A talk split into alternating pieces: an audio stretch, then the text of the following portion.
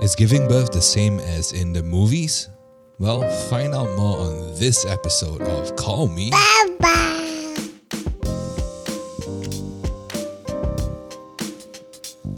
Hello and welcome back to Call Me Papa. My name is Isaac and this is my audio blog about my journey as a new dad.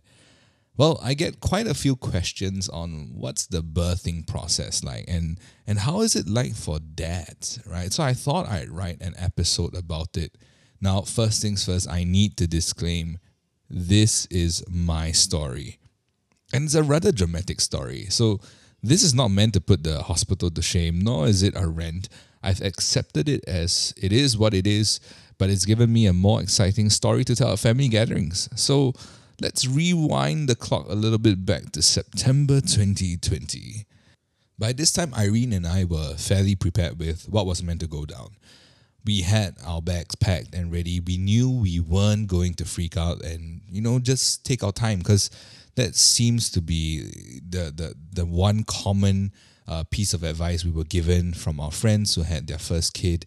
Um, but again, in 2020, it was right smack in the middle of COVID, right? And there were there was no like postnatal classes or antenatal classes that uh, we were actually invited to. So um, all that we knew was really very much based on whatever Google told us or whatever our friends shared with us about. And what seemed to be a bit of an unknown precursor was a masterclass video. You know, masterclass, that series where they get experts from all over the place to basically share uh, their craft and the different things you need to look out for. And I was watching one about writing movies uh, by Judd Apatow, uh, the director of 40 Year Virgin, and a great series called Freaks and Geeks. And and Judd Apatow is really really funny. He he is a comedian and he, and he writes all sorts of really weird, interesting stories. And I remember this clearly because Judd was talking about a film he had made called Knocked Up. And Knocked Up is a movie about a drunken one night stand, right? Uh, and, and and he mentions this famous line, uh, and, and I must, must, this is a paraphrase, right? There's a movie scene everywhere. You just need to look for it, or something to that effect. And and he proceeds to talk about a scene in the movie in Knocked Up, which was a real life account of his experience when his wife was giving birth. Fast forward to the morning of 14th of September I'm woken up by a running shower at about 6:30 a.m. It, it was still pretty unusual, right? Since my wife is one of those people who, you know, practice the art of not showering in the morning. Uh, she gets out of the shower and I look up at her and she and she says in her most morning friendly voice, uh, my mucus plug dislodged and my water is leaking. Uh, not not exactly a good morning message, but for those of you who are unaware, uh, the mucus plug is literally, as the name suggests, it's like a sink plug. It, it forms at the cervical canal to prevent bacteria from entering the uterus and reaching the baby. Google it, but it's not for the faint hearted. So I, I calmly sit up from bed and, and suggest to her in the most reassuring manner that um, the first thing we need to do is the chores. Now, you might be wondering why. Uh, why chores? Shouldn't we have been frantically running out the house, grabbing the bags, making sure everything was done? Well, we, we were kind of advised by the hospital, and I think this is common practice. You you, you call the hospital, the delivery line, uh, and, and someone on the other line basically advises you based on your generic symptoms at that time uh, how you should proceed. So we were advised by the hospital that we didn't need to rush in. Uh, and all our friends I mentioned earlier who had children before advised us, you know, to really get a good meal in because it could be a long time before we got to eat again. So, like responsible soon to be parents, I decided that the best thing to do was chores. So I put in a round of clothes for washing. Uh, I vacuumed and mopped the house at 6.30 in the morning. I, I apologized to all my neighbors at that time. Uh, did my last check, switched off all the power and proceeded to go to McDonald's. Um, and we had to do all these things because we were going to go for confinement, uh, which is a fairly Asian practice, I understand, uh, where we spent uh, about the first month of birth uh, actually over at my mom's place uh, because we needed help. And we needed help to, to learn to be parents and also to kind of take care of uh, the baby. Um, and while mom basically recuperates. But we decided that the best thing to do at that point in time uh, was to go to McDonald's and, and have an amazing meal and you know to make sure that we we, we really kind of checked off the, the list of, of getting a good breakfast in um, before proceeding to the car and heading off to the hospital. Now, the pro tip for those of you who are driving to the hospital is look out for valet options because valet options here in, in hospitals tend to allow you to, you know, pay for cheap. Uh, you, you basically pay a flat fee of eight fifty or ten dollars for a whole day's worth of parking, and it beats paying over like twenty to thirty dollars on parking because you know you just went straight to the, the public car park in the hospital. So if the hospital you're going to, and this should be done months ahead, right, has valet parking, scout it out, talk to the valets, make sure you understand how the system works, and it really, really does save you a lot of money over the two to three days that you might be spending in the hospital. Now, when we reached, we were actually escorted to A and E upon arrival. It was a bit weird, and at the time we were a bit clueless because we had been given instructions that we were meant to go to a delivery suite. But you know what? It was COVID. We we didn't we didn't have much questions. We just followed and we went to A and E. Uh, and obviously, due to the pandemic, uh, we had to be separated. So Irene went into A and E by herself, while I proceeded to sit outside with all our luggage. And and again, another pro tip, right? Pack a luggage. Now, preferably the ones that you can roll around. Because the one thing you don't want to do, and, and, and this is the thing that they don't tell you, they tell you what to pack, right? But they don't tell you they're going to give you stuff. So when you're discharged, when you're we're just getting out of the, the hospital and you, you're getting discharged, there's there's a, a lot of things you need to carry. You have to carry the baby, you have to carry new diapers, you have to carry hampers. Your friends delivered hampers to you, um, and all sorts of other nonsense that really uh, takes up a lot of space. So try and pack a luggage, you know, preferably a proper luggage, the one with wheels that you can roll around uh, everywhere you go. All right, now so at this time, it was about 9.30 to 10 a.m. when we first got into the hospital. And we waited till about 1 p.m. Uh, when we were sent to a room. Uh, and that was where uh, the gynae dropped by. And usually by the time they come by, they, they really just need to check how, how the mum is uh, and they need to check dilation. Um, and at this time, Irene was only 1 cm dilated. Now, in order for a baby to be birthed, you actually need 10 cm's worth of dilation. Okay, so we were told that it was going to be a wild. Uh, a friend of ours who went in uh, with a 1 cm dilation was actually sent home, right? Because it could actually take quite a long time uh, for full dilation to happen.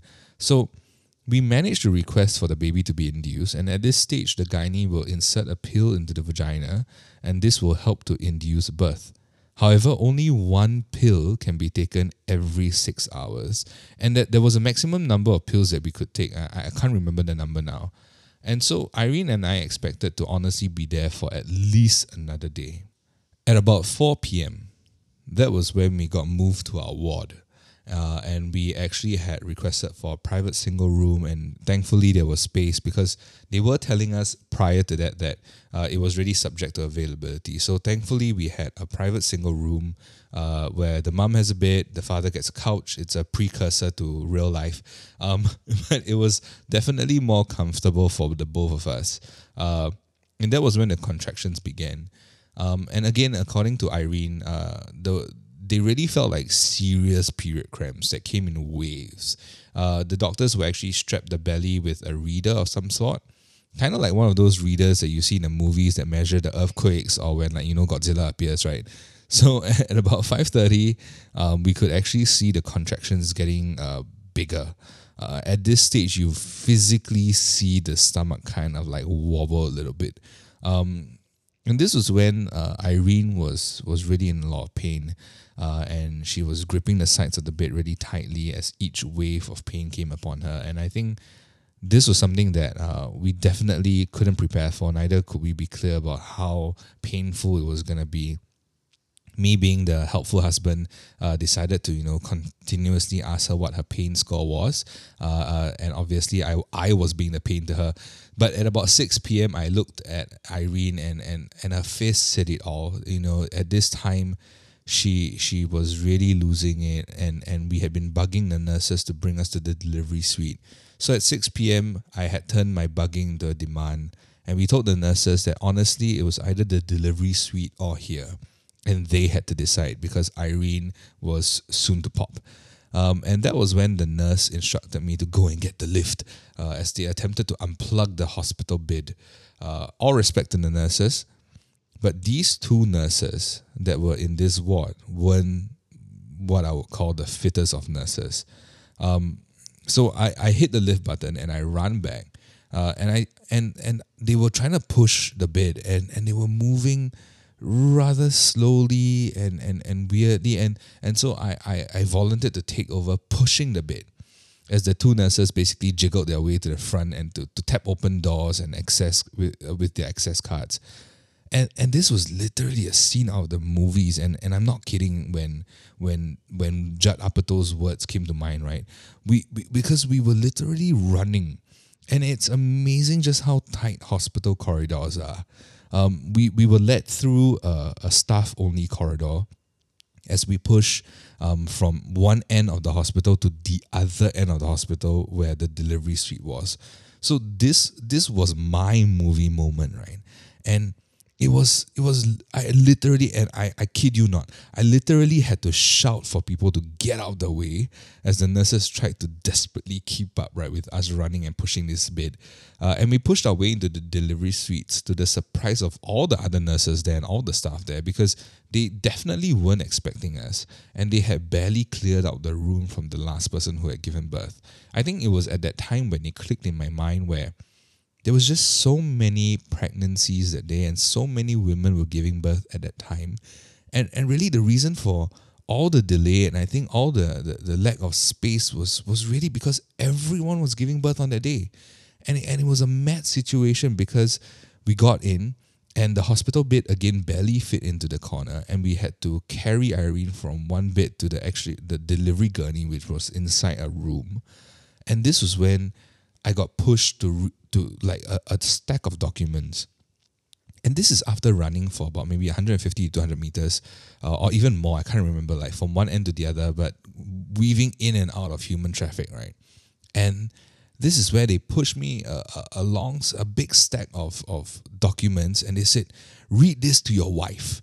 And I was like, why? She's giving birth. She doesn't need a story. But she, they were like, read this to your wife because she wants to take an epidural and she needs to know the legalities behind it. So you need to read it to her and, and read it out loud so that she's clear.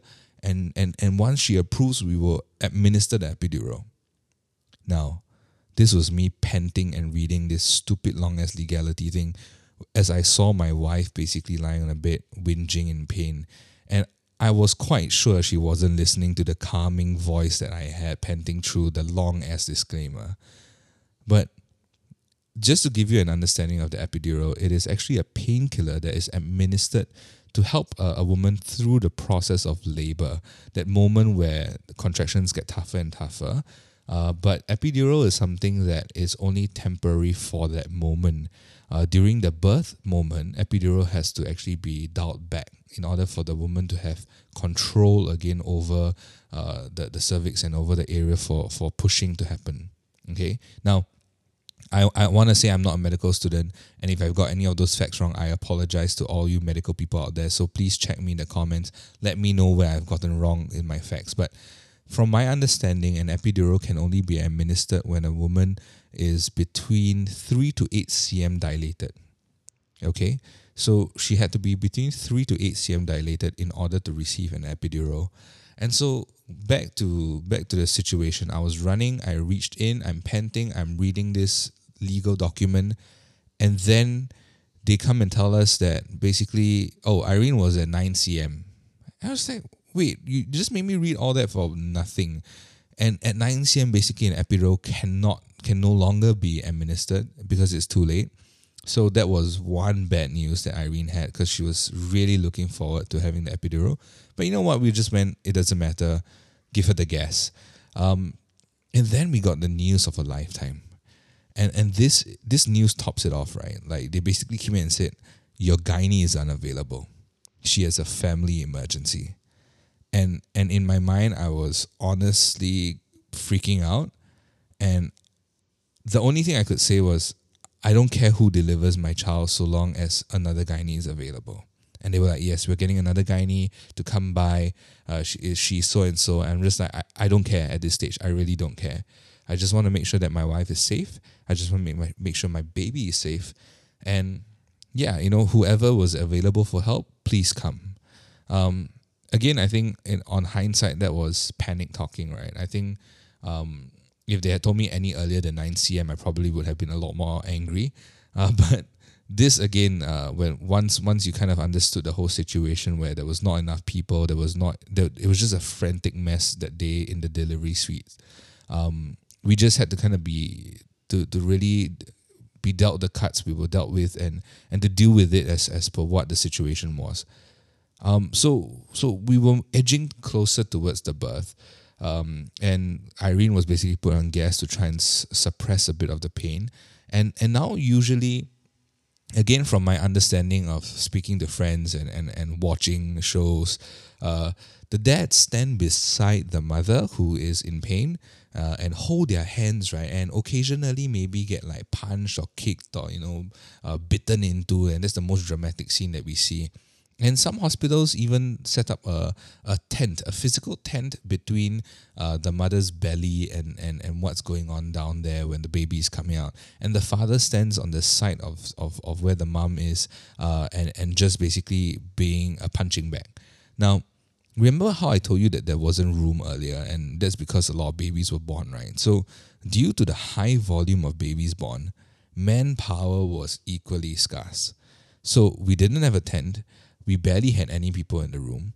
And in that day, there was the stand-in gynae, who was a really, really great gynae, so shout out to her, um, and a midwife, uh, and me, basically. Three of us, with my wife, who is now really, really in pain, uh, and we are literally seeing the waves of contractions coming. And I had to be part of the birthing process. So it was as dramatic as you can imagine uh, I literally held up one of Irene's legs to help her through it. Uh, and I had to quite quickly understand how to read the graph where you would understand where the waves were coming. And, and I had to learn immediately on the spot from the gynae who was there in the room the breathing technique to kind of help Irene through it. It was as dramatic as you can imagine.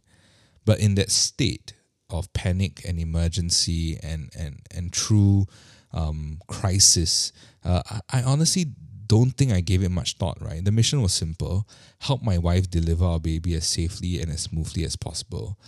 And it was really a once in a lifetime first. And I, think I think being so hands on and seeing the birth, I, I know many people after this event when they learn about this story when, huh, you mean you watched the baby come out? Uh? Well, it's it's really interesting how many say it with a, a, disgust in their tone. I mean, w- were you expecting your baby to walk out or like what? I mean, this is where I, having been through this, am even more impressed by people who have given birth in taxis or in planes. I mean, it's not impossible, but it's very, very hard work. And I think the human body, a woman's body, is really designed and created amazingly to be able to deliver a baby safely. And and that evening, our daughter Julia Tan was born, and Irene and I became proud parents, and it was a sight to behold. To hold a newborn baby in your hand, there there is no experience like it. It starts with a little whimper, the loud cries, and you know the beginning of an end, but it's it's the start of a new journey. There's no return policy, no exchange policy. That that was it, right? And I think that was my dramatic birth story. Um, to all the dads out there, one one thing I would say is embrace the birth process. It's not a time to feel disgusted. It's not a time to to feel odd. It's a time to really understand that parenting begins there in that room uh, as the both of you walk through a, a process. And I think one of the things I naturally felt was really helpless because there was not enough that I could really do to be a part of, of helping Irene bear this child for the last 40 weeks uh, and to, to deliver a child. And I think holding a leg is is not even close to the amount of sacrifice that she has been going through in order to to to bear Julia. And so I think while it was dramatic, while it was really out of the movies, it, it was a once in a lifetime experience for me to be there right there and then. Um, to dare to say that I helped my newborn baby the moment she came out, um, to be there right and then then with the doctors and and and and to really be hands on about the whole thing, it, it's truly amazing and truly an experience. I think I I there was one really really funny scene and I and I must I must take reference to this for you guys to understand. After the whole entire situation, basically we had to wait for uh, some stitching to be done and for Irene to be okay and the bleeding to be stopped before we could move back to uh, our room. And at that time, I was holding Julia in my hands, uh, and Irene and I were so happy. Um, and I looked to my left, and there was a there was a chair. Not any kind of chair. It wasn't just like a plastic chair. It was like a solid sofa chair. And I looked at it, and I looked at and I said, "Why is there a chair? Like this is such a weird place to have a chair." And then we realized that that's because majority of parents, the moment they enter the hospital, go straight to the delivery suite. And so all that waiting time that we had gone through through the day as we were moved room to room and waiting here and there and running up and down um, is not normal at all. I think usually what happens, and again I might be wrong, but usually what happens is you come in, they recognize you're you're pregnant, you're gonna about to give birth, they bring you into delivery suite, and you chill out there for the rest of the day until the baby comes out. And so that's why people spend 12 hours or so in a room. Uh, but ours was more eventful than that. And and it was really fun for me to kind of rewrite this story. And and that was the first thing I did. I tell you, I, I don't know whether my wife was alive or not, but the first thing I did was I cranked out my notes app and I started punching in all the timings and all the different things that we went through that day. And it's finally culminated in a bit of this podcast. So Thank you so much for listening to this. I know this is longer than usual, it's 20 over minutes, but it is a full story. It is a movie in the making. One day, maybe I will make a short film out of this. But again, to all the dads out there, embrace the birth process. To all the moms out there, my heart goes out to you. It is amazing what you do in order to just, you know, bear a child and, and, and to deliver a child. And if you guys have more questions about the birth, let me know. DM me at Isaac, I S A A C T J W, on Instagram with your questions. It was fun writing this, and I'm hoping that the second one would be a great experience and hopefully not so eventful, but you know, less running is great. But I can't wait to see my new baby, and I can't wait to go through the same process again of being there in the room. Until the next episode, this has been Call Me